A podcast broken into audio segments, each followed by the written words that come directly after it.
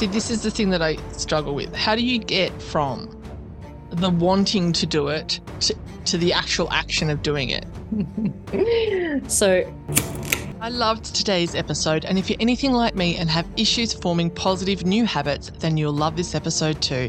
Today's guest is one of the world's leading experts in habits and is passionate about translating specific evidence into simple, actionable strategies to help improve health, wellness, mindset, and lifestyle related habits long term. With a PhD in habit change, an adjunct professor at Bond University, plus an accredited dietitian, she's also recently published a book, The Habit Revolution. Episode 105 Dr. Gina Cleo.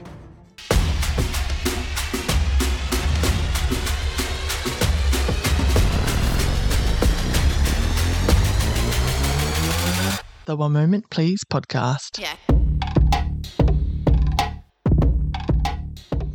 Welcome to the podcast, Dr. Gina Cleo.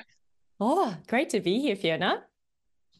I was reading your book, The Habit Revolution. It's a great read. It's actually really easily written for a bunch of clinical information. I would say you've written it like a like a layperson. Oh, um, can like me? You. I'm obviously the layperson.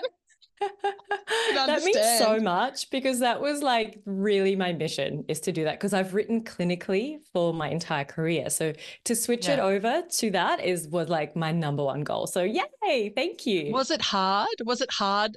And I don't want to say dumbing it down, but restructuring yeah, yeah. it so it was not as clinically dry and yes and no like i yeah. I wrote it clinically actually like the first time round and then i went through and i changed the language and then i added anecdotes and i added story and and i as i did that i was sort of becoming more vulnerable in like the language and i liked the process.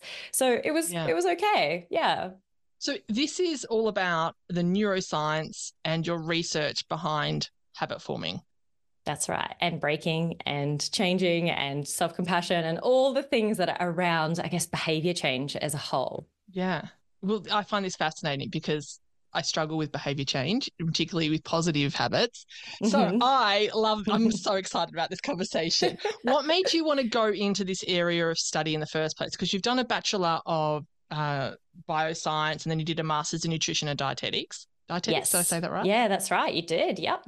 So I was a dietitian, a clinical dietitian yeah. for years, and I had a private practice and I worked in different hospitals. And I found that I was able to help people short term only and that they would end up you know, we didn't have a knowledge deficit. People know that exercising is good for us. We know that eating fruits and vegetables is going to help us live longer and healthier and happier. And it wasn't a knowledge issue. I felt like people a lot of times knew what to do. They just needed someone to hold their hand and guide them in how to make those changes. And we're not trained like that as health professionals. Mm. You know, doctors aren't trained like that. Dietitians certainly aren't, and a lot of the other allied health aren't either. So I became really fascinated with this idea of sustainable change. How do we like start something and actually achieve it long term rather than live this life of like yo-yoing. I also totally sucked with my own like discipline and self-control. I found that I would sort of plan to do one thing. Say I plan to get up and exercise and I'd end up, you know, scrolling on Facebook Marketplace for 2 hours and missing my Pilates class altogether. And I was like, what is wrong with me? Like why is this happening? And so that's why I became really fascinated with the brain. Talk to me about the actual study that you did, because there was three groups within that study. So can you sort of go into that a little bit more detail? Because then that'll ex- help the listeners understand the research and behind it. Yeah, so I conducted several studies, but the, the primary one, I guess the first one that was published, was a randomized control trial, which basically means we get a bunch of people and we randomize them into different groups. And one group had a, intervention that was all about creating new habits. One group was about breaking old habits, and one was just a waitlist control. So they were like the ones that we compared doing nothing with. And the premise of the study was to look at can people lose weight and keep that weight off long term? Because a lot of research shows that people will lose weight on a study or on a weight loss program, but then as soon as the program's finished, they will regain it back again normally with some interest. We call it the Nike swoosh of weight regain.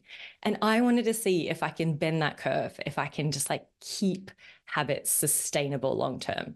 So the habit forming group were given 10 things to do. And they were sort of like pretty basic things like make sure you drink plenty of water, pack a healthy snack when you leave the house, you know, walk as many steps as you can, that kind of stuff. The habit breaking group, we was so radical. We gave them an intervention called Do Something Different, where we would send them a text message on random days of the week at random times to do random things. And it was like things like listen to a different radio station than you normally would, uh, don't watch TV tonight, drive a different way to work, call a long lost friend, like nothing to do with diet and exercise. And what we found was that interestingly, after 12 weeks, so they did the programs for 12 weeks, both groups lost the same amount of weight on the program. So habit forming or habit breaking. The really interesting part was that a year after the study had finished, so we'd, we'd finished all contact with the participants, they'd continued to lose weight. It wasn't just that they, you know, stopped losing weight or that they even regained the weight like you would expect they actually continued to lose weight. And that was a breakthrough in science because we've never seen anything like that before. Or oh, the thing that was really cool is when we when we interviewed the participants at the like a year later, they were like, I didn't even realize that I still did all this stuff because it's part of my life now. It's automatic and it's habitual. And that was when we realized that, yeah, it's definitely because of the habit change that they've continued to uh, achieve these outcomes. I can understand it in the group where they were given these repetitive um, habits mm. to do. I yeah. don't understand it in the random one because to me, if you've stopped it in the random one, then they're no longer doing the random things potentially. Mm. And how does that work in terms of the weight loss side of things? I know it's so trippy. Okay, when you think of your habits, think of them like a web, and where one habit feeds off another. So let's say you mm. get up and the, and you get dressed, you go to work, you drive the same way. When you get to work, you might make yourself a coffee, grab a croissant, check your emails, and there's sort of a cascade of events that happens.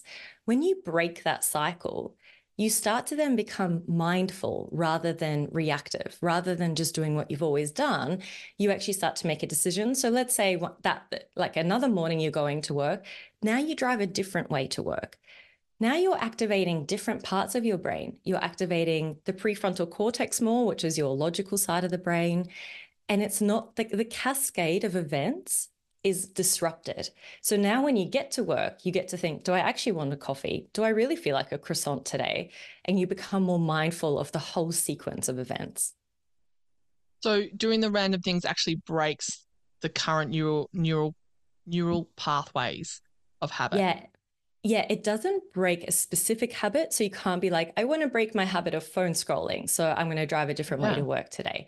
But what it does do is it disrupts the natural rhythms of the day. So it sort of makes you more behaviorally flexible. It's just because we live most of our life in autopilot. Up to 70% of everything we do every day is exactly what we did yesterday and what we did the day before. Like we just live in this very subconscious state.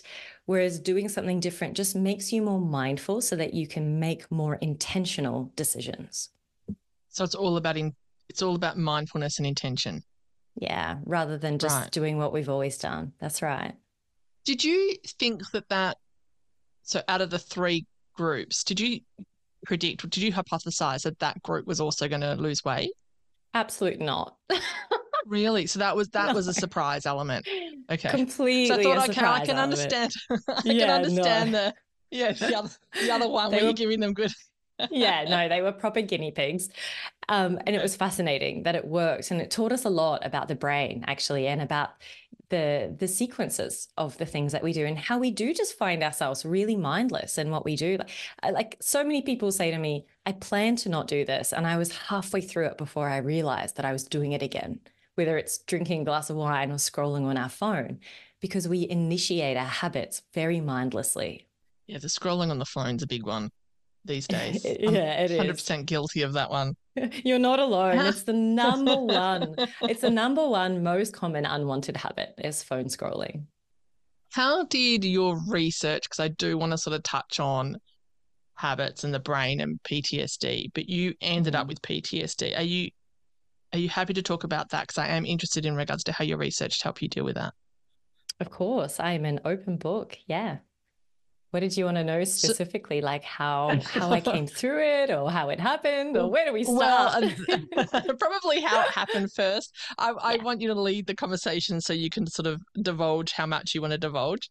Um, but yeah, basically what happened, and then mm. how you went, like the resulting factors, yeah. factors of that. Mm. Yeah, sure. So it was probably the second year into my PhD where I met this guy who I just thought was the man of my dreams. And we were together for six years. And in the last year of our relationship, something just didn't feel right. We felt really disconnected, but it was also COVID.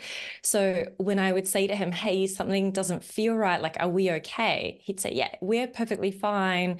You know, I'm just going through a bout of depression. And it made sense. His work was impacted, his life was impacted. He couldn't see his family, who he was really close to because they lived interstate. And he was also very affirming of the relationship. So he'd still say, like, I can't wait to come home to you, and you're the best wife ever, and all of this stuff, right?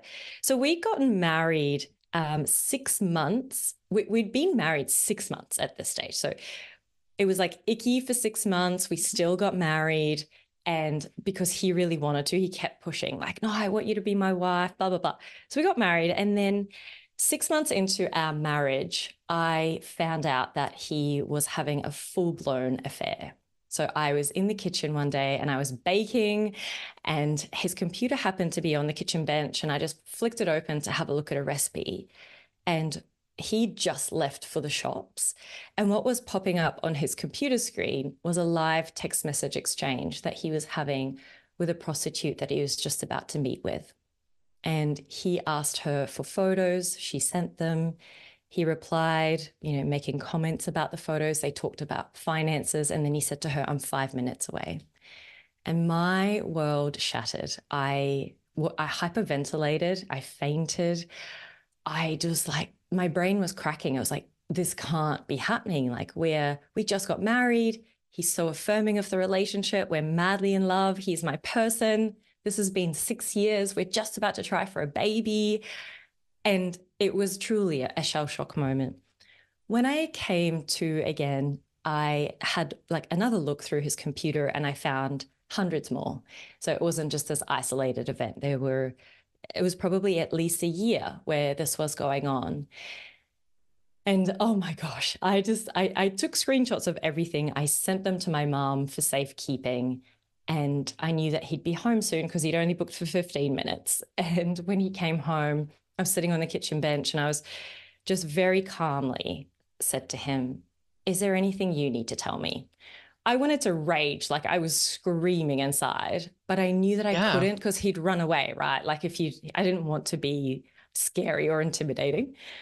So very calmly said, Is there anything you need to tell me? He denied it. And then I said, Well, what about this? And I showed him all the photos, the text messages, the emails, the Google map history, the bank statements. You know, I discovered so much in that time. And you were very busy for those 15 minutes. Oh yeah, I went into proper fact finding mode. I was like, yeah. I was using my research skills, right? I was like, oh, I am, I know exactly what to do here. oh, and so I was, I was also completely in fight or flight. So I was in the survival mode, and yeah. you know, it's one thing not to be able to predict our future. I think a lot of people can can learn to be comfortable with ambiguity. It's a whole other thing to not be able to make sense of your past. And I was fact finding because I needed to make sense of what was happening, what was going on. And was my life, was I living a story that I was just telling myself and it wasn't actually real? Like, was the wedding real? Like, I don't know what's going on. Yeah, warped your whole sense of reality. And Entirely. I would imagine your whole sense of decision making. You know, if yeah. you trusted this person, you made decisions. Then it's a whole thing your whole self judgment is in them in question completely and i did think i said to myself if i was so wrong about this what else am i wrong about and because mm. i was so sure that he was faithful because he was so affirming of the relationship I was then I doubted everything. I doubted that the sky was even blue. I sat my parents down and I was like, prove to me you're my parents. How do I even know that? I was like, do we even need to brush our teeth anymore? I didn't know anything. I, I lost my ability to drive my car, to step outside the house. I developed agoraphobia, which is the fear of leaving your own house because nothing felt safe, nothing felt normal. It's like I don't know anything anymore. Like I thought these this place was like a, just a massage place and it turns out to be an, an underground brothel or so it just completely broke it cracked my mind. And i was bedridden for you know a really long time. And um, i got up one morning and i was like I, it's probably time to brush my teeth. Like it's been a few days. So i remember getting and going into the bathroom and going to brush my teeth and struggling being like where is my toothbrush? And how do how do we do this again? And if you think of your morning routine now, Fiona, there's there's a sequence, there's a flow to it. You might wake up, put your feet on the ground, you know, pull your covers back, go to the bathroom, do your morning routine, and there's a natural flow. You don't have to think too much about it. I realized that I'd lost the ability to do that, and I had to actually relearn my routines again. And I, the first day I just brushed my teeth. That's all I expected of myself. And then the next day I brushed my teeth and I had a shower. And I remember thinking, oh, well, brushing my teeth the second day was easier than the first day. And then it was easier again the third day. And I realized that I was rewiring my brain again. And that this whole idea of neuroplasticity, which I'd spoken so much about in my habit courses, is taking place in my life. And I felt quite empowered by that. So that's, I guess, the crux of the the story. How does how does trauma? Because okay, so there's two elements of this question. Are there different levels of trauma, or is it mm. it that different things just affect people differently, and therefore trauma is trauma and it affects the brain? And how does that trauma physically impact on the brain? I guess trauma is our reaction to a certain event. And so we will all experience that differently to different levels, mm-hmm. uh, to different magnitudes, for different durations. Different things will trigger us. For me, every single thing that reminded me of him triggered a trauma response, and I went into fight or flight. A black car, because he drove a black car, the smell of coffee, because that's how we started our day white Sheridan sheets because that's what we slept on, helicopters because he was a helicopter pilot. Like you, like the the sight of uh, an Asian woman because they were that was the nationality that he was biasly picking. So uh, everything would trigger fight or flight, and I'd go into a panic attack. And the thing that happens in the brain is the brain's not actually aware of the memory of something and the actual thing at the moment when it comes to trauma. So, what happens when somebody who's experiencing a traumatic trigger, they don't know the difference between it's happening it, like it's happened a while ago or it's happening right now. It feels like it's happening right now all over again. And that's why there's the panic attacks. And, you know, that's why, like war veterans, for example, if they hear a pop of a champagne, it can trigger a trauma response in them and they feel like they're in the battlefield again the brain doesn't make that link. If you look at a brain under imaging that's got PTSD, is there any physical signs of the trauma? Yeah, there are. So it's called trauma brain. it's a thing. Mm. And essentially the prefrontal cortex, which is that logical part of our brain that sits just uh, you know behind our forehead, that is has got a slower or a, uh, a, a reduced activation. And then we've got the amygdala, which is the emotional part of our brain that's got a higher activation. So now you're using less logical brain, more emotional brain. And this happens simultaneously. And so that's that's another reason why it's really hard to logically talk yourself out of an emotional response. You can't just say, well, yes, that is a black car, but it's not his black car. All, all you're thinking is black car, it could be him. Oh my gosh. And then your body just goes into fight or flight. So yes, the, the brain does change. And unfortunately, it changes long term. You know, trauma brain can impact someone for the rest of their life. We can certainly do things to try to, to reverse some of those effects. But trauma brain is real. You know, for me, it's been over three years And although I've learned really well how to, you know, manage triggers, there are still times where I get an adrenaline dump and I'm like, okay, like I know that the person I'm with isn't experiencing that. This is a, I, I'm experiencing this because this is my trauma. How do people, you mentioned, and I want to be careful, we're not giving medical advice. Everyone's independent, everyone's individual. You've got to go speak mm. to your own medical professional. That's the legal disclaimer. Yes. so, but what are some of the uh, general things that people can do to help physiologically reverse those uh, that trauma brain? Breath work is uh, really good. Doing things like meditation helps. Yoga, um, finding like like using the prefrontal cortex more. I actually did something called TMS, which is transcranial magnetic stimulation. It's ah, essentially. yes, I've heard have, of have you heard of it? Yeah. Yeah. Cool. Yeah. That helped me to engage my free prefrontal cortex again. And there's really? different. There's yeah. So, so I think we should probably explain that. So my understanding mm. of it is that they use magnets to help basically stimulate different areas of the brain. I don't understand how yeah. they do it. I think they put you in some sort of machine. Yeah, so um, you're just um, sitting in a chair and there's a machine that's sort of placed on your head and it's all like mapped out where your different brain regions are and it taps on the area that's sort of a bit sleepy. So for me it was the prefrontal cortex and it taps on that and I did I believe I did 20 sessions and it was amazing. It really helped me to just think logically about things. It was, it was, I actually remember after it, after the 20 sessions, because you do them back to back. It's sort of five days in a row, and then you take it like the weekend off, and then you you go again.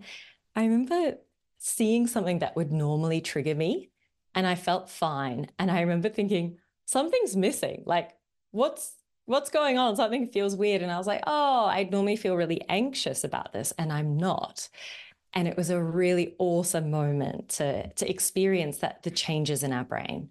Also, our brain is rewiring all the time. Every single day, our brain rewires. So as we rewire different responses with when we get triggered, that will be our new normal. And, and I was able to do that by myself as well, which was a really empowering thing to do. How do people access the TMS? Is that through their healthcare, like the therapist or something like that? Yeah, so you've got to see a doctor, and then the doctor will refer you to a psychiatrist, and the psychiatrist will have them at the clinic. I, I believe there's TMS machines in various hospitals, but um, I went to a, a local psychiatrist in my area. One of the things that you wrote in the book, which I thought was very interesting, but also very challenging to do, is there's a and I'm going to quote you here learn to sit with the discomfort. Mm. And you hear that a lot in terms of the motivational people sort of say that, but to, to read it in a, I mean, as, as much as it's an easy read, it is a clinical book. It's fact and science based. Yeah. To have it, to have it written there as a, okay, this is backed by science. That's a really difficult thing when you're dealing with trauma response or um, uh, needing to rewire that brain. Mm. Yeah, it sucked. I'm not going to sugarcoat that part. I did this. Uh, I did a lot of exposure therapy, which uh, you know is a real testament to sitting with discomfort. And how exposure therapy works is the psychologist would bring something up that would trigger me. So let's say the the smell of coffee, for example and uh, it should say, I really want you to focus and think about the smell of coffee. And I would go into a hyperventilated state. My palms are sweaty, my stomach's in knots, I'm heavy breathing, and I'm having a panic response. And then the idea is to then stop thinking about the coffee and you focus on your body what is happening physiologically and somatically to you. And when you focus on that, you're shifting focus. You're actually using a different part of your brain. And so I would start to focus on my body. And it took me about 15 minutes the very first time I did this to de-escalate from my hyperventilated state. And then as soon I was as I was, you know, fine again, she was like, all right, we're going again. Let's go back to the coffee. And I'm like, no, no, no, I need a break. Like that was a lot. I was just in a panic attack. And she said, Gina, you don't get to choose how many triggers are out in the world. We're going again. And the second time I did it, it might have taken me 10 minutes to de escalate, then five minutes. By the end of the hour of going through this over and over again, my trigger response was seconds. And I could smell coffee again and it was fine. What we're telling our brain is you can smell coffee and be safe. You could smell coffee and still be alive. You're not harmed. You're not hurt. You're okay. And that is part of that sitting with the discomfort we can't run away from it. You know, energy doesn't just go away, it just changes shape. And I had to reframe it in my mind. Talk to me about, in terms of the neuroscience, let's sort of more go back into to the habit side of things. Mm. You identified the habit loop.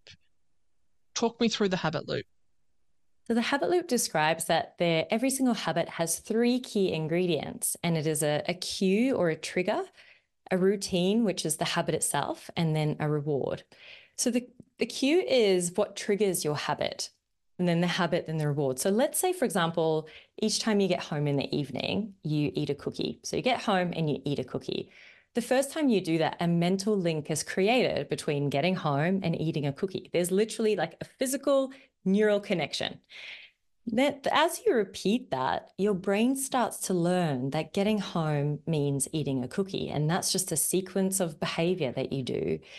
And it happens so much so that the stronger it gets, it, it becomes to the point where just thinking of getting home is going to prompt you to want to eat the cookie. Like you'll start salivating, you'll start imagining what the cookie tastes like, trying to do anything else. Like if anything's in your way between you and that cookie, it's like, get out of my way, it's cookie time. And the reward that you're getting from it, you know, it might be the taste of the cookies, it might be then the routine, like you're getting the reward from the routine, the sugar hit, the dopamine, the reward can be anything. But all our habits are triggered. Both, you know, wanted and unwanted habits are all triggered by something. And there are five habit triggers. So it's the the time of day, the place that you're in, what you've just done beforehand, how you're feeling emotionally, so like emotional eating, and your social situation or the people that you're around. All our habits are triggered by one or more of these triggers. So, like when I quit smoking, I had to stop drinking beer, and all my friends did at the same time, so it was easier because yeah. I associated the beer with a cigarette. So exactly, yes, yeah. exactly right. And for some people, is they for them to quit smoking, they need to just sit and have their coffee in a different place to where they normally do or you know like make sure that they're distracted in the time that they would normally have a cigarette so that that time isn't associated with smoking anymore but yeah spot on mm. I was at uni guys so it was a long time ago mum you can stop no. freaking out no judgment how long did it take you to quit Oh, I was only a social smoker, like I wasn't like full on, but every mm. time we were at the pub, which was every day I was a uni student, um, uh, yeah, there was and then you'd go out and you'd smoke. So it was several, like it was a lot. Shouldn't have asked you that. Sorry, mum. But then I uh, I stopped drinking beer, and now I now I don't drink at all because it, I react mm. to the, the, histamines in it, and um, I'm gluten intolerant. So there you go. I think uni uni stuffed me in terms of yeah, so much beer with the gluten. but look at you now. oh, that's it. Smoke free. I want to go into the difference between mind and brain because mm-hmm. you because you do talk talk about that in the book. So I do want to touch yeah. on that because they are very different. Yes, they are. So the mind and the brain are a unified system, but they are different. Your mind is, no, actually, let's start with your brain. Your brain is a physical organ. It's uh, like the jelly part in your head, right? And it, it communicates between your body, your your thoughts, your head, you feel things, you smell things. Every communication comes from your brain. Your mind is your thoughts, your attitude, your belief systems. Uh, it's your attitudes. You know, your mind is a choice. And the beautiful part about the synergy of this is that as the brain changes, so as you create those different neural pathways and break old habits and create new habits, the brain physically changes. And as the brain changes, the mind changes because now you're doing different things, but also as the mind changes, the brain changes. So as you start to think about things differently, have different attitudes, different values, different lifestyles, you start to reshape your brain as well because your brain is now rewiring towards those new mindsets. So there's a, a really, it's a beautiful synergy, but they are different things. Why, why do we then self sabotage if we want to do things? Why do we self sabotage? Oh, there's a host of reasons why we self sabotage. because I'm the queen of self sabotage. yeah. and I think a we, lot of people we all are. are. Yeah, absolutely, absolutely. You know, a lot of times, I think oh, we could literally talk all day about this, but there are so many Okay, messages. Okay, go. Okay, the first one. Let's like, go through the list. There's a lot of messaging, especially this time of year. It's like go hard or go home, or if your dreams don't scare you, they're not big enough. And we can easily get swept up into this idea of what our goals should look like and what we should be achieving and how many things we should be doing because so and so on Instagram's doing it, or you know, your neighbor's doing this marathon, so why shouldn't you do a marathon or whatever it might be? But our brain is actually only capable of making up to three changes at one time. So if we're trying to create too many goals, we can't keep up with those things. We're, we're bound to fall off the wagon. The other thing is, I think our goals tend to be too big. We tend to think that when I set a goal, it's going to come with you know, this fairy is going to come and zap me with all this extra motivation, extra willpower, and I'm going to have more time and I'm going to be less stressed, and the kids are never going to get sick, and work's going to be so smooth. And I think we underestimate that life happens and there's always setbacks. The, the difference between people who just fall off the wagon and people who go off course entirely is if and when and how you get back up again. It's not waiting to Monday or waiting for the new year or waiting for your birthday to pick yourself back up. It's, you know, setbacks are part of the process and I'm going to pick myself up right now. It might be I just overate, but that's going to happen from time to time and that's okay. I can, you know, eat a healthy dinner or a healthy next meal.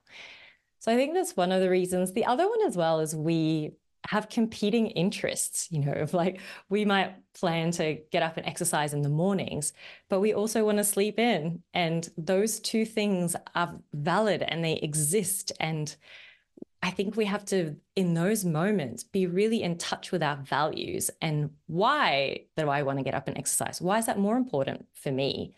How is that going to make me feel afterwards? And, you know, changing changing the mind and the brain. It takes time. It ta- it's a process. Why then though because you talked about wanting to uh, lie in bed then in terms of the habit forming and having conflicting so i would say having conflicting priorities is different to self-sabotage. And you missing your pilates appointment in the morning because you're scrolling through your phone i would mm. see that as a form of subconscious self sabotage because in your and this is what I don't understand. In your mind, you want to do it. You've set yourself the target, set yourself the goal of saying, I want to do this, whatever it might be, right? Mm. Just say it is doing Pilates in the morning. Why then does does your, does your mind, difference between the mind and the brain, so what does your mind then say, no, you're gonna lie in bed and doom scroll on your phone? Yeah, well, I mean that is a that is a competing interest as well because doom scrolling is a competing interest. It's something that you want to also do. It is sabotaging though because you also want to go to Pilates.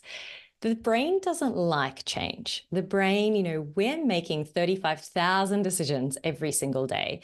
And if we had to consciously make each and every one of those decisions, we'd be so exhausted, which is why we have habits, but also why our brain loves to automate things. It loves to preserve energy.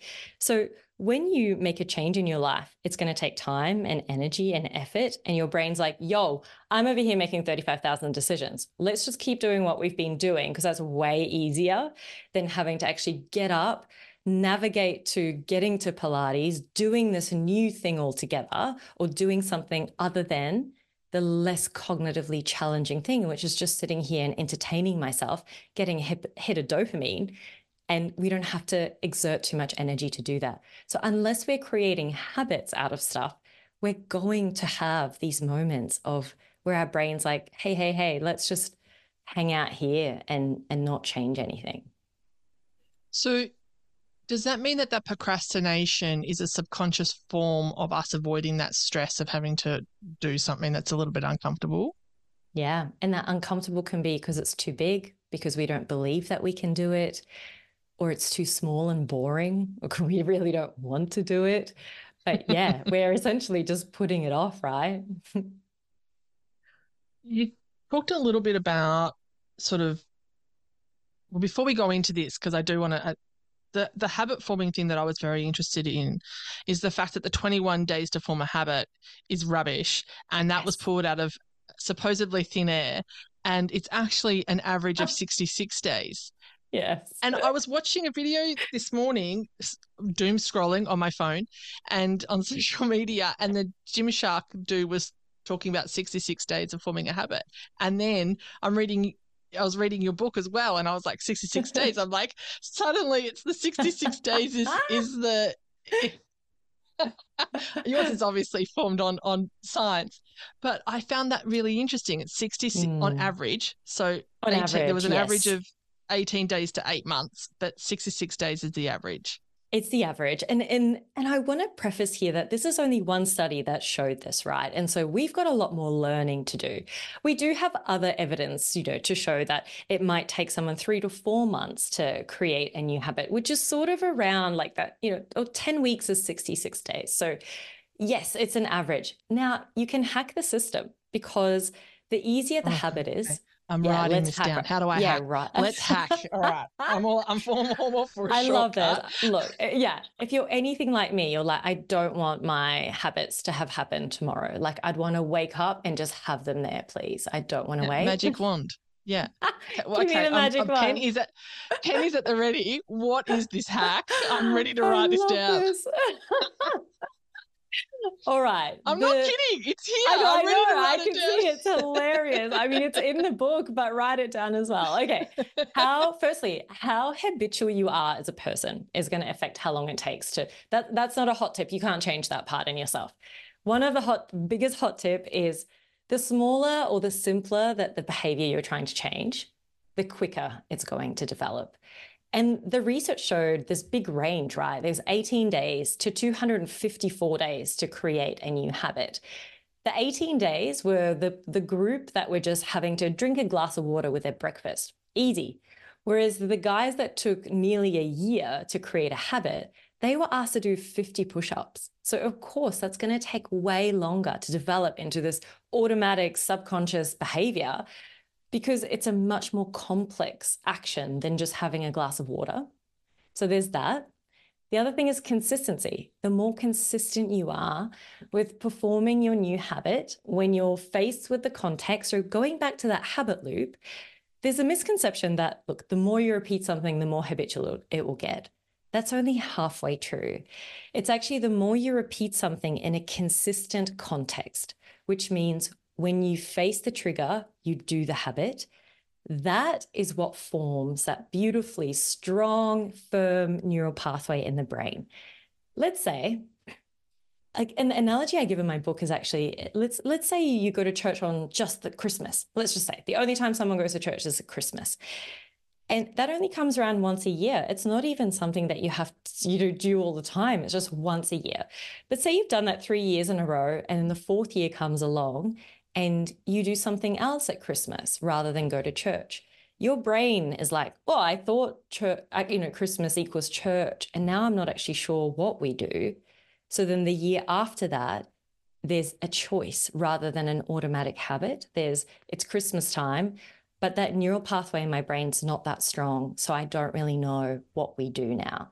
Whereas if you consistently do the habit in response to the trigger, your brain's like, yep, cue routine, cue routine, cue routine, and it becomes a really nice, firm neural pathway and it creates the habit quicker. The thing that I was also interested in, in terms of creating new habits and the strength of the habits, is diet. And you looked at the gut side of things in terms of what you ate, what people ate, which I thought was um, unusual in terms of a scientific study they don't always take into it. I think it's your uh, dietetics side of things as well, um, which I think is well, you refer to the gut as your second brain, right? So totally. it is important. Yeah. But mm. I was surprised to see, particularly with the keto and low carb things, that you were saying glucose and sugar does affect, like that's your main um, energy reasoning. Yeah, yeah, yeah, but from a reasoning point of view as well. I think you said it glucose, self control. That was the the triggers yeah. the self control area of the brain. Yeah. Yes, self control.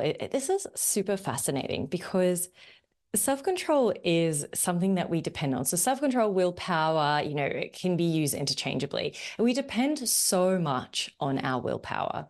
And I think this is where we often go wrong when we're trying to change our behaviors we'll like say we don't want to scroll on our phone. We'll still have our phone right next to us and we'll be like, I'm not going to touch that. It's like, I'm going to come home and I'm not going to eat the cookie. The cookie is dead to me. It's like, no, no, your neural pathways are like going to charge straight for the cookie. So the idea is that we're trying to create an environment where we don't need to use our self control so much. So here are the things that deplete our self control. Think of it like a bank account, and there's things that are debiting and crediting your bank account of self control all day long. The things that deplete your self control is not sleeping very much or having poor sleep, being hungry or hangry, having food around that you're trying to resist. So being like, like trying to self regulate through that, having an uncomfortable conversation or feeling icky emotions. Things that are frustrating you, like traffic or screaming children or uh, deadlines, a big pile of emails, like, you know, demands on you, but also things like making too many decisions, taking initiative, like literally all day long, we are using up our self control. The things that replenish that self control are things like taking periodic breaks throughout the day, like 10 minutes in every hour, meditation, a really good night's sleep, rest, and carbohydrates, glucose. if you're using with the um in terms of weight. So this is interesting in terms of the weight loss being low carb and also keto, which then uses fat as an energy source. Does then that mean that there's a link between? Are you saying people that on the keto diet have less self control? That's my question. Do you know, I actually don't think so because hmm.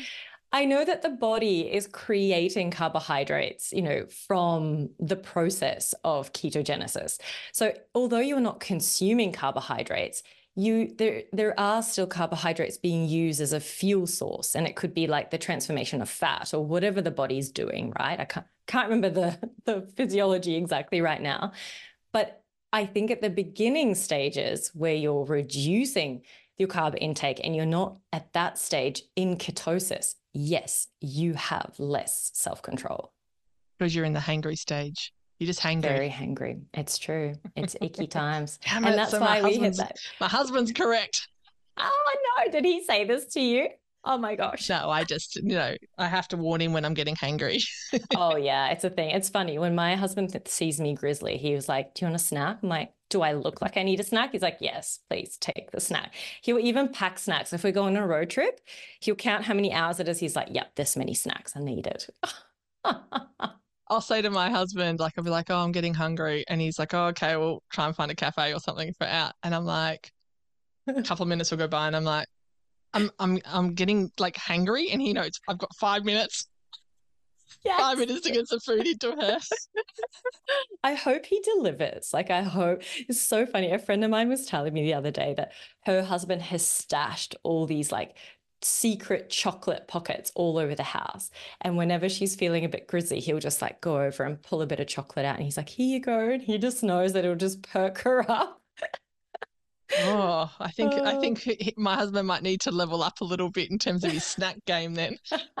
right, everybody listening, level up. what is the difference between people that fail and that are successful in regards to the habit? Uh, what's the like the main difference? Because there's consistency. Okay, I understand that, but at some point, if people are failing, that consistency is not there.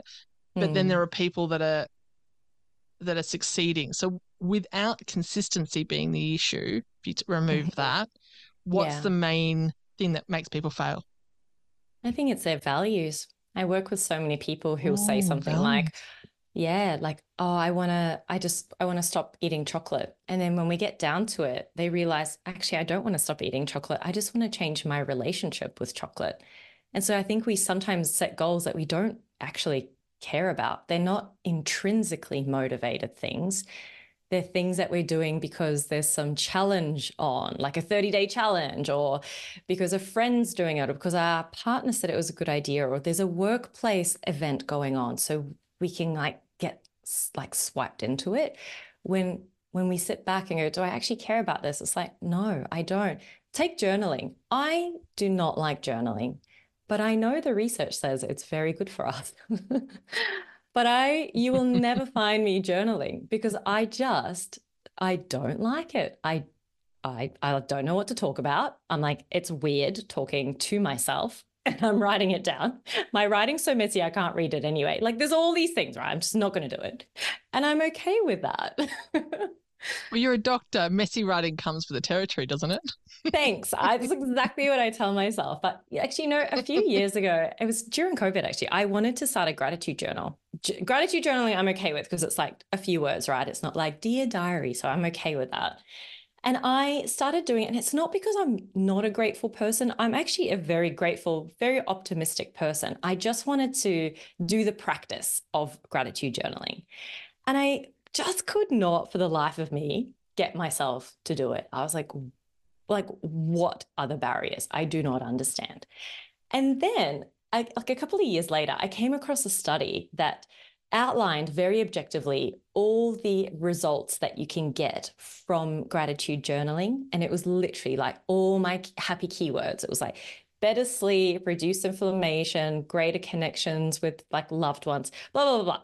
And it hit the things that I intrinsically cared about. It the the rewards were worth it for me. And I've been gratitude journaling ever since the day I read that study. And it's easy, it's an easy habit for me to do. I also have support, right? Like a lot of people aren't in a supportive environment. It becomes difficult to say, eat really well when the your household doesn't appreciate that or doesn't allow for that. So you're now constantly exposed to all this other type of food that you don't want to be having. So that is also a big thing. Our environment plays a really big role in why our habits either stick or don't. Hmm. As someone who also has messy handwriting, I also I also heard that messy handwriting is a sign of higher intelligence. So I'm just going to leave that with you. I've I'm owning that one. I love this because I've also seen it as a symptom of ADHD. So I'm like, I will Well, take I am pretty. sh- Yeah, no, I've I'm pretty sure that I actually do have ADHD. That's why Me I'm writing too. as you're speaking. So if I, I try not to interrupt you. Oh no, interrupt away. Oh my gosh, you're so funny. Us two, we're going to just be two spicy sisters, like interrupting each other. But we, but neither of us will care because you'll be like, oh, this is actually way more interesting. So let's talk about that. I, I saw a thing the other day, and this is probably so in line with the podcast because it was talking about neurospicy people, and they Mm, were like they get they get frustrated in terms of social situations because they find, um, like small talk really frustrating, right? Can't deal. And yes. so it did it did sort of resonate with the podcast because a lot of it's overcoming adversity and stuff. So it's very much like, hi, my name's Mhm. Fiona. Tell me about your trauma. oh my God. Did you have a moment where, like, any sort of existential crisis where you're like, oh my gosh, my entire interest is actually because of my neurospicy brain? Yes. Now I must say I'm not formally diagnosed, but everything that I have seen in, and I've taken like the online tests and stuff, but everything that I've seen online Yeah. about it is me to a T. And I've been sending Yeah. them to my husband, and my husband's like, um, that's just pretty categorical. You've got ADHD. Okay. You and I are living the same life because I did the exact same thing. And the thing with ADHD symptoms, right, is that everybody could tick them all off. but it's the magnitude that they happen, the frequency in which they happen, and how much they impact your life. So I have a plant lady. Who has a plant lady? I do. My plant lady knows me by name because I cannot for the life of me keep a plant alive. And she's like, Gina, I have given you plants that don't even need any light. They need watering at once a month. Like, what are you what doing? Cactus. Pretty much a cactus. And I still, I still get, I'm glad you can't see it because you'd be like, you're like, you're intentional about killing that plant. I'm not. I have to go down there like every few weeks and be like, hi, Sally. I'm, she's like, yeah, I got them in the corner for you. Like she just knows. So there was that. And then there's like the floor closet. I've definitely got a floor closet. Yeah. Yeah. Yeah. Small talk. It's just why I had the biggest grocery like pile the other day and I'm at the, the self checkout and my husband Mitch is like, babe, why don't you why don't you go to the person he can do it for you? I was like, oh no, because he's gonna ask me how my day is, and I don't want to have that kind of small talk with anybody. Hilarious. Oh, so funny. I like you know you know the parts of the year that I hate the most is like the new year because it was like every email starts with happy new year. I hope you had a great holiday. I'm like, can we cut to the chase? like, why are you saying this to me? You don't care actually at all. we sound like I've, we're I've, evil, Fiona. What's no, it's just us? a different wiring of the brain. And I have worked with, oh. I've, I've managed teams that are um, overseas, so culturally very different. And so they're very mm. much um, uh, relationship focused and family focused, mm. and that mm. all comes first between uh, before business. Whereas I'm and particularly busy, I'm like, yeah. right, like, like, what's going on with this? And the yeah. amount of mental concentration and energy to be like, how was your weekend? and it sounds awful, no, but it's an and that is a that is a thought process that you have to go to okay i actually have to mm. ask them how they are in the small talk beforehand because mm. it's important to them but it's yeah. not important to me whereas i'm like it's power and it's, and it's it is and i'm interested mm. in terms of the research between because you talk about dopamine mm. and the link between dopamine and habit forming and i was interested in terms of have there been studies with adhd people and their relationship between habit forming when their dopamine is lower. And Low. everybody, if you have a neurospicy person in your life, go give them a big hug because we're not evil. We just are a little wired a bit differently. we love hard. Yeah, we do. We love hard. We feel so deeply. we do. We're very sensitive souls we actually are. Know, We're laughing, we but are. we actually are very sensitive. Yeah. It's so true. I had an email this morning from like a grizzly bear person who, if you're listening to this, I'm sorry I called you grizzly bear, but I did feel like you were a little grizzly in your email. Oh, stuff them. Stuff them. Yeah, that's Deserved what my it. husband said. The email was like, Your book is just a copy of Atomic Habits.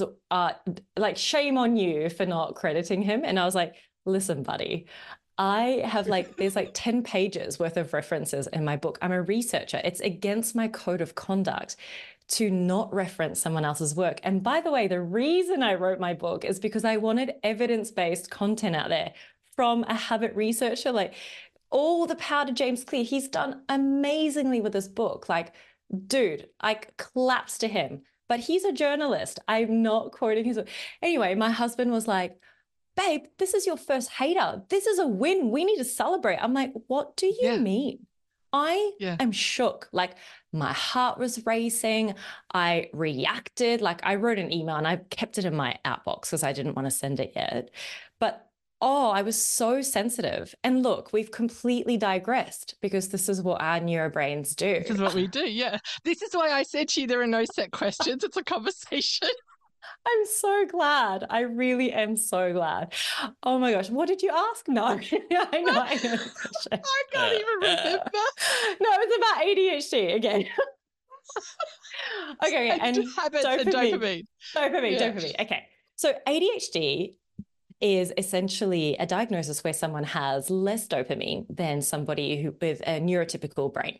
Dopamine drives our motivation, it drives our pleasure, it drives our anticipation, and it drives our like it makes us like want to get up and do something. So when you've got a task that you really don't want to do, it's actually dopamine that helps you to to get up and do it because it's anticipating a potential reward people with neurospicy brains don't have as much dopamine. And so the drive to get up and do something isn't as strong. We also may not, ex- and we say, I say we because I actually am 100% sure I've got ADHD. I have a preliminary diagnosis. My psychologist, well, I did the test and she's like, so you scored on the 99th percentile for someone with ADHD. I was like, whoa. I was like, that's harsh. I'm like, you could have just said hi. Like, I would have been totally fine with like 70%, 75. Give me a maybe. She had to give you the 99. 99. I was like, I'm fruity as F. Like, what in the world? How devastating is it that you realize that you don't actually have a personality? They're just all ADHD I, traits? Literally, I actually went through this crisis, Fiona, legitimately. I was, I called my best friend and I was like, babe, I feel like I don't know myself. I am a statistic. I am. A te- I'm in a. I'm written. My whole life is written in a list in a textbook under the title ADHD. Like I thought I was just spontaneous, but no, I'm just fruity. Like I'm just spicy. I think we need to go get like chili tattoos or something and really claim it. Like be proud of our spiciness. I think so. I'll have to get the formal diagnosis too, but I'm yeah. sure I'm probably 99 percentile as well. Yeah, 100%. Okay, so back to dopamine. So, what happens with people with ADHD? Oh my, I think our listeners have lost the like they no, no, they're loving it. The they're laughing along with us. Yeah, that's fine. Okay, I hope so. I haven't even had coffee. Okay. Is we will we will ta- we need a few more repetitions for that neural pathway to become ingrained because we don't like consistency we don't like repetition. We don't like routines generally. We like spontaneity. And that rigidity of when this happens, I do that. Like when 7 a.m. comes, I go to Pilates, doesn't work. I, I we we don't, it doesn't really, we don't really like that. So what happened, because also we don't have as much attention towards things. So we might write all our goals down in a diary and then forget to look at that diary ever oh, again. I'm a great goal setter. I'm a fat, yeah gold medal goal setter. How are your goals going this year, by the way? Yeah, not great. Yeah, not great. do you remember them? Could you recite them? Um, I do. I'll tell you offline what they are. But yes. have you have you made any like steps towards any of them? This is not a judgmental question. It's actually um, I have I have on the business ones. Cool. Mm. Great. And that's well why done. I was interested in regards to the self sabotaging with the goals mm. and stuff mm. because yeah, uh, it was it's interesting in terms of uh habits and people and life and mm. everything. And yeah. I think it's not an uncommon situation. I was having yeah. this conversation with another with a mate of mine yesterday, talking about self sabotaging. Yeah, yeah. Classic. So people with ADHD, I think they they struggle a little bit more to create new habits, but we can break habits much easier and much quicker. Now, there isn't like really hardcore empirical evidence yet, but it is an area of research where more and more evidence is coming out. And I have a feeling it's going to be my next book. Hey, like, I mean, I'm still coming off the trauma of publishing the first book. so I still I have to come back to that idea later in life. But the reason why it's also harder to create new habits is we get distracted, but we also we have a change of game plan. We change potentially our intentions or our focuses. Like, do you know how many hobbies I have that have died? Like hundreds, hundreds. Yeah. yeah. Yep, same. And they're all very expensive ones. They are. It's I've got a bow and arrow because I took up archery. My agent calls me Xena. So now I answer the phone with like, ay, ay, even though I haven't done archery for a long time. I also have fire pois, but I I singed my hair once, and this is expensive hair. So I was like, well, that's done. Like I only did it maybe twice, uh, but I yeah. still have them. And my husband's like, why don't we? Do you want to sell these? I'm like, no, babe. Like I'm a fire twirler. can't sell these. I might come back to it one day. It'll come Mhm. back. It's Uh-huh. worth money. It probably will come back. That's the I can't tell you where. 20 years. Yeah, literally. So we have these, you know, we're just a bit more spontaneous, but we can still hmm. build routines and habits within that. For example, I get up and most mornings I'll train, like I'll I'll move my body somehow. I can't tell you what I'm going to do tomorrow, but I'll know when I'm starting. So it'll be Pilates, it could be boxing, it could be just like walking my dog. It'll always be a different activity but the routine and the habit of getting up and moving is the same and i'm okay with that. It's the same with breakfast. Like most people eat the same breakfast every day. I do not. I i, I don't know what i'm going to have tomorrow. It'll literally be like what do i feel like? Or it's the closest thing to me. It could be leftovers. Who knows? But i still have the same routine of always eating breakfast You find that a nutritious breakfast does not actually have to come, or a meal, nutritious meal does not actually have to come in a form of a completely made meal. I.e., are, are some grapes and cheese and a bit of yeah cold chicken out of the, you know, cooked chook out of the fridge and whatever. Does that you're make up so a full does it- spicy fiona you're so you're you're 10 spices that does make a whole meal and i eat like that very often actually very Yeah. often yeah It's like a two year old's dinner. yeah but think of it like a macronutrients it's like we got the carbs the protein the fats and it's it's a meal your your body doesn't know that it's just happy with the macronutrients and the energy that you're giving it it doesn't have to be like whoa you can't mix that with that sure you can Yeah. And plus, I'm saving time on cooking. Exactly. And I and dishes because I'm eating it straight out of the fridge. I don't go that far. I do. Is there a difference between the success or the how difficult it is to form a habits between men and women? I- In my experience, it is easier for men to create habits than women. And there's various reasons for that. I think women uh, carry a lot more mental load. And so we, we might not be as focused. Men seem to be a lot more structured and a lot more like, I just do this. And they're not as, uh, I guess, moved around or swayed by emotions or by events. Whereas women, you know, we might get up and plan to do something and we feel bloated or we watched a really sad movie and we're really sad and now we don't want to do that thing anymore or our hormones are like doing their thing. So, yes, I do think men tend to be a lot more um, systematic. And I certainly found that in my own research. I'm yet to see like really big studies that prove this. But honestly, like I've been working in the habit change space for like 13, 15 years, and I it's been a consistent pattern.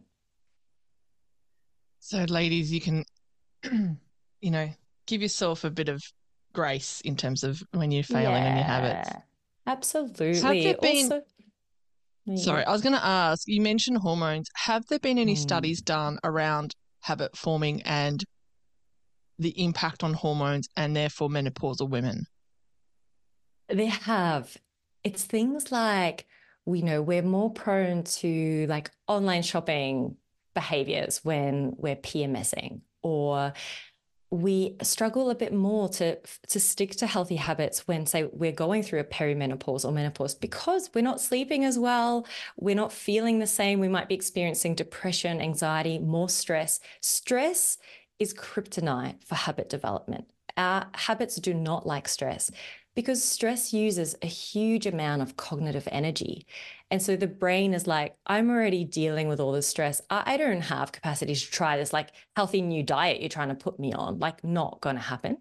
So yes, it I do find things tend to fall off the wagon a little bit when we're going through those big hormonal shifts, but it's also temporary. It's until we find our flow, you know, we might get just get a bit more used to the, the new rhythms of life and then we can slowly get back into it. Also, life changes, right? Like we might not have as much capacity as we did before. So our goals need to change with that. We need to, I think, change the goalposts. Is motivation a myth? what about what exactly about motivation? Because motivation's a thing, but I think the way we use motivation is Okay, Is well, how are we meant to use it to How we meant to how am I meant to use the fact that I want to I want to get to the gym every day, Mhm. but then I don't go to the gym every day? How do I get the, to the point where there is motivation there that's actually um doing something? So, the myth here is that you're waiting to be motivated to take action, when actually, motivation comes as a result of action. There are so many times where I have not wanted to work out, but I've reminded myself the reason I work out is because it helps my mental health. And that's a, an important priority and a value in my life.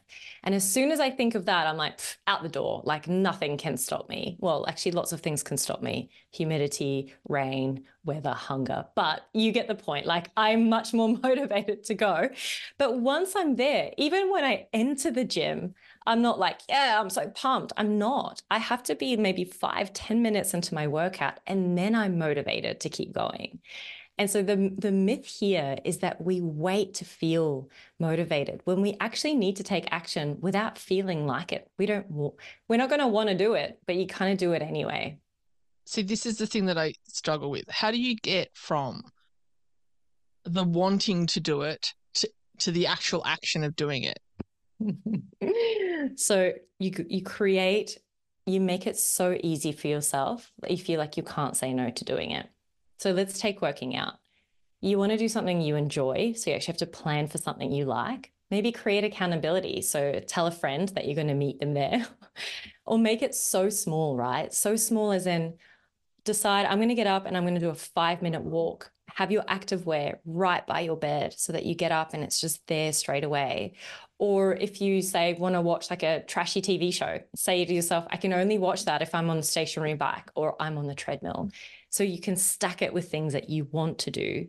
And then you create barriers for the things that you don't want to do. But, you know, it takes, if you do something so small that you can't say no to doing it and you focus on the consistency of that, then you can build the habit on that. I worked with a, a guy, I call him Gary, and Gary hadn't exercised for like mm-hmm. 20 plus years and he really wanted to get some activity going on. And he just said to he was like, I'm so overwhelmed at the idea of exercising. Understandably, it's been a long time. So I said to him, why don't you just start with putting your shoes on just for the first week? It's all I want you to do. It's just put your sneakers on. That's it. He was like, I could do that. So he did that. And then the week later, he walked out to his letterbox and back, which he also hadn't done for a long time, and then walked down the street. He got curious what was around the corner, and so on and so forth until he entered himself into a 10 kilometer race. I remember catching up with him a year later, and he's like, Gina, if you said to me, I want you to enter a 10 kilometer race and that's going to motivate you to exercise, I would have walked out of your office and left a really bad review on Google. but you gave me something that I knew was so easy. And I built the habit, like I stacked it on top of that. And that is how we create. Yeah, that's how we take action on the things that, you know, feel big. We just don't really want to do them. We're struggling to start. Okay. So just putting your active wear on around the house doesn't count. I've actually got to get to the gym. you can start with putting your active wear on, but eventually, Fiona, you need to get out the door. but do something We- you like. If you don't like the gym, don't don't go to the gym. Hmm. I don't like exercising at all in general. Yeah. So, you know, you gotta find for my health. something you like. Maybe something that doesn't feel like exercise. Like, I don't know, hiking, dancing, Mm. whatever whatever you're into. I booked myself into these Pilates classes where if you don't show up, so you can't cancel them to anytime like two hours before the session starts, you can't cancel it. And if you don't show up, they charge you an extra ten dollars. It irks me. So I'm like, gotta go. Because I can't just wake up and be like, I don't feel like going. It's like, nah, I don't want to spend another ten dollars. I've got to go. You got that external accountability. yes. Hmm. I also remember how good I feel every time I do it. And I think it's focusing on that too. No, it's the external accountability. It's the ADHD. yeah, it's true. It's so true. And because I'm no neurotic. bullshit and I'm- me. Come on, I yeah, get you're it. right. All right. I'm trying to be all like sciencey and noble, but you're right. It's exactly that. It's I don't want to fail. And it's a fail if I don't go. Why do goals matter so much? Goals help us, I think, when done well, goals can help to direct our attention, direct our focus. They help us to persevere when life throws hurdles at us, which it will. And it all, goals also give us a greater sense of achievement when we've achieved something. Like, say you go to the gym four days a week, great, you'll feel awesome. But say you planned to go four days a week and then you did go four days a week, you're going to feel extra awesome for doing that because now you've also achieved a goal. So, goals also direct, you know, with the perseverance part, life like setbacks are going to happen to all of us. I hear I heard Brene Brown once say, "It's not if you fall, it's when you fall." And I remember thinking at the time, girlfriend, you haven't met me. Like, um, I'm, I'm gonna be just fine. But no, she's right. I fall all the time. We all do. And you know, the the whole idea around that is, oh my gosh, I literally lost my train of thought. I feel like you're making me more ADHD than I normally am. Goals. Sorry, no goals. Why do goals matter? Goals, this is why goals, I write goals. things down. yes, thank you, perseverance. Goals will help to direct you and they keep you on hmm. the course. Otherwise, it's uh, you know you forget you don't have the mindfulness you can just be floundering through but the importance with goals is that you do them in an evidence-based way you know you you have to the, the three golden rules with goals is setting a goal is better than not setting a goal setting a specific goal is better than setting a fluffy goal. And setting an achievable but challenging goal is better than, you know, uh, like setting a really difficult or a big goal. How important is bouncing back? It's everything. And is th- and is there a way to bounce back properly? Yeah, there is. Bouncing back's everything because it's not it's not if it's when we're going to need to do that and that is yeah. literally the difference between people who continue and sustain their habits and go on to achieve success in whatever area of life and the people that sort of just dabble in success and then pull back out and live this yo-yo life you know bouncing back is going to happen not even just the changing our habits is a process of two steps forward one step back it's never going to be linear. So if we can't bounce back when we've got that step back, we're, we're not going to ever be moving forward. So the way that we bounce back firstly is through self-compassion and, and understanding that we're all in the same boat. We all are going to have to, you know, experience hard things in life and push through it. And it doesn't make you a failure that you've bounced back it lit- or that you've had a setback. It's literally just that you're human. Self compassion is a big one. We also know that the biggest changes that happen in people's lives happen from a place of self compassion, not self loathing. There's no point being like, oh, you missed your class again. That's another $10 that you've wasted. Like, no, it's okay. You know, I've had the busiest month of my life with this book launch. And although I've still been moving my body, it certainly hasn't been as much as before. And I still have to fight the thoughts like, you're a habit expert girl, like, you better get some exercising in. It's like, I will, but it might just look a bit different, and that's okay. And have to practice that self compassion. The other one is scheduling. So, the way that I speak about scheduling is that no matter how small the habit is that you need to just do, it's better to do something than nothing at all. If you plan to exercise and you you don't have the time or you're like late from work or the kids are sick or whatever it is still get in your active wear at the time that you normally would and walk around the house if you have to and that's all you need to do because then your brain still associates that time of day with exercising and you continue to strengthen that neural pathway rather than your brain like just not knowing what you do or you missing a day so scheduling is really important. Like that's essentially the, the consistency piece. I was surprised to see uh, the positive affirmations in there too. Oh, yes. There's a couple of things in the book that I was surprised that I speak about as a researcher. And one yeah. of them is, yeah, affirmations, and the other one's visualization. But there is so much research around those things that I think we need to pluck them out of the woo woo space and put them in back in the science space because the evidence is pretty awesome. But affirmations are really just reframing our thoughts about ourselves and they're really helpful to, I guess, shape the way that we think about ourselves. There's something in our brain called the reticular activation system. And it's like such a geeky science word, but we'll call it the RAS. And the RAS essentially, it's a network of neurons in, located in the brain stem. And it, sort of directs our attention. So say you buy a white, I don't know, like a white Mercedes, and you start driving around the road and you're like, oh my gosh, there's so many white Mercedes around. There aren't any more white Mercedes. You're just noticing them more.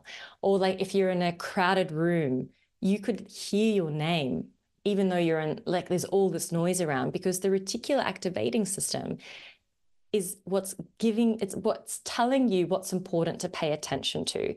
We don't pay attention to everything in our environment. We will only pick things up that we've primed our brain to tell it this is important, this is meaningful, and these are the things that I notice. And with affirmations, if we say to ourselves things like, I'm healthy, I'm worthy, I eat food that is nourishing to my body, I'm strong, I'm capable, all those things, our brain will start noticing and almost like confirming all the reasons why that those affirmations are real rather than that negative self-talk of oh, i failed again and then your brain going well i'm going to notice now all the times that you do fail and confirm to you why you're just going to keep failing. So we essentially, our brain gives us more of what we focus on. Hmm. Because it's always been seen, it, it has been very much a, in that scientific woo-woo. word here, woo woo. Yeah. yeah. um, that it's always been a little bit sort of out there and not very hmm. practical mm. and, you know, it's more hip, hippie side of things in terms of yeah. old school thinking. So yeah. that I was surprised to see that. Why was this research on habit forming so revolutionary? Ooh, you know, habits have only been researched for like the last sort of decade plus, which is wild because so, you know, up to 70% of what we do is habitual. The reason why it's so revolutionary is that our habits play a pivotal role in our life. Our habits tell a story of our life. They tell a story of who we are, what we value. It it almost like aligns the decisions that we've made throughout the last few chapters of our years.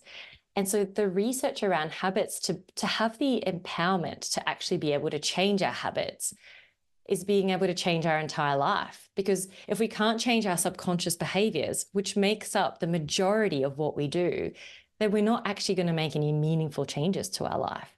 And I think that's why the the power of habits is if we can't change our habits, we, we can't make meaningful changes. I think that's why it's so revolutionary because once we understand the theory and the practice of habits, we can apply it to any area of our life if it's health, finances, you know, relationships, it doesn't matter what it is, everything is impacted by our habits.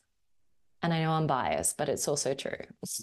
Was this the first race like um I, I don't know you for I don't know the clinical term blind study or whatever you had the three yeah. groups was it the first study of its time on habits no, there were other studies, but not many. And yeah. what I did actually is one of my studies is I compiled all the studies that had been done in habits, like randomized control trials in this space. I was looking at weight management at the time, and I put mm. them all together in a study, what's called a meta analysis, which is essentially uh, gathering all the research, like high quality evidence that's been done on a particular study, and then finding like the, the, the greater outcomes. And I think there were four other studies altogether. What do you think, if you were to summarize everything down from the research and what we've spoken about today, what do you think would be the main takeaway that someone is that's trying to build a new habit, they're wanting to hit their goals, hmm. apart from focusing on the three so it's not so overwhelming, which is I was surprised about the threes a max. Yeah. What do you think is the main takeaway that people should a take away from the Habit Revolution book, but also out of the conversation today? Remember that you are not stuck with your brain, that you have the power to mm. rewire your brain. Yeah, that you can create new habits. You can shake things up. You can break old habits. You can teach an old dog new tricks. Our brains are constantly rewiring. And we create stronger habits from the things we consistently do. And we break habits by stopping doing the things that we don't want to do. Our brain literally goes through something called synaptic pruning, where it's plucking out like the, the neural pathways that we're no longer using. So it falls away and becomes no longer part of our life. We shape our own reality. Like, you know, there's a quote I love, and it says, We are our own potters because we make our habits and then our habits make us. And I think that is the most empowering thing that I can share with someone is you're not stuck with your brain. Apart from uh, getting the book, The Habit Revolution, which they can get from where I know it's a Murdoch everywhere. book, but where can they? Yeah. Everywhere. it's everywhere at the moment. So it's like into Target, Kmart, Big W, Booktopia, QBD, it's on Amazon? Audible, Amazon. Yes, if you right. want to hear my voice for eight hours, you can get it on there. There's oh, you Kindle. read it, you do it yourself. Oh, fabulous. What a mission that was. Uh, it's, it's in a lot of the indie bookstores, but if you jump on my website, which is drginacleo.com, and you click on book, I've actually got a, a bit of a list of the places that sell the book, so you can just link straight from there. Apart from reading what is, I think, an incredible book, where can people can as- access more of the work that you're working on now? You mentioned some courses before. Yeah, oh, thank you. So I run a free habit masterclass, which is a five day course that you get sent into your inbox. So if you jump on my website, you'll see that there. I also run habit change doing courses. that, by the way. I'm going to sign oh, up yes. after this. Yes, sign up, do it. It's really good. I think it's really good. It's actually, I did the course. I'm pretty sure I recorded it before I had braids. So people like, you look so young. I'm like, I'll take that as a compliment, I think. you do look young anyway. You're gorgeous. oh, Fiona, thanks. If you jump on my website, I've got two different courses. So there's the Habit Change Institute, which I run, and that is a train the trainer type course. So I train coaches, doctors, psychologists, allied health professionals, mentors, teachers, any if you work in this in the place where you help other people with their habit change or their behaviors, that's the course for you. And then I also run another course called Creating Healthy Habits that is for everyday people who are interested in you know changing their own habits understanding a bit more about themselves now, that second course I want to preface is on a friend's platform, my friend Glenn McIntosh. I will have, you know, my very own course on my website soon. It watch this place. Yeah. Watch this place. I'll link your website and your socials and stuff in the show yeah. notes of this episode so everyone can have access to that. Thank Dr. You. Gina Cleo, it has been absolutely pleasure. I love talking to another neurospicy uh, lady as well. So good. I mean, we've self-diagnosed, but I think we're pretty spot on too. I think yes. as evidenced by this conversation. well, the listeners are used to it. These are usually how the conversations with me. Good. Good. well, you know, you've got to keep everybody on their toes, so it's fine. Great. It's been a pleasure speaking with you. Thank you so much. You too. Thanks so much for having me. Awesome to chat with you. The One Moment Please podcast. Yeah.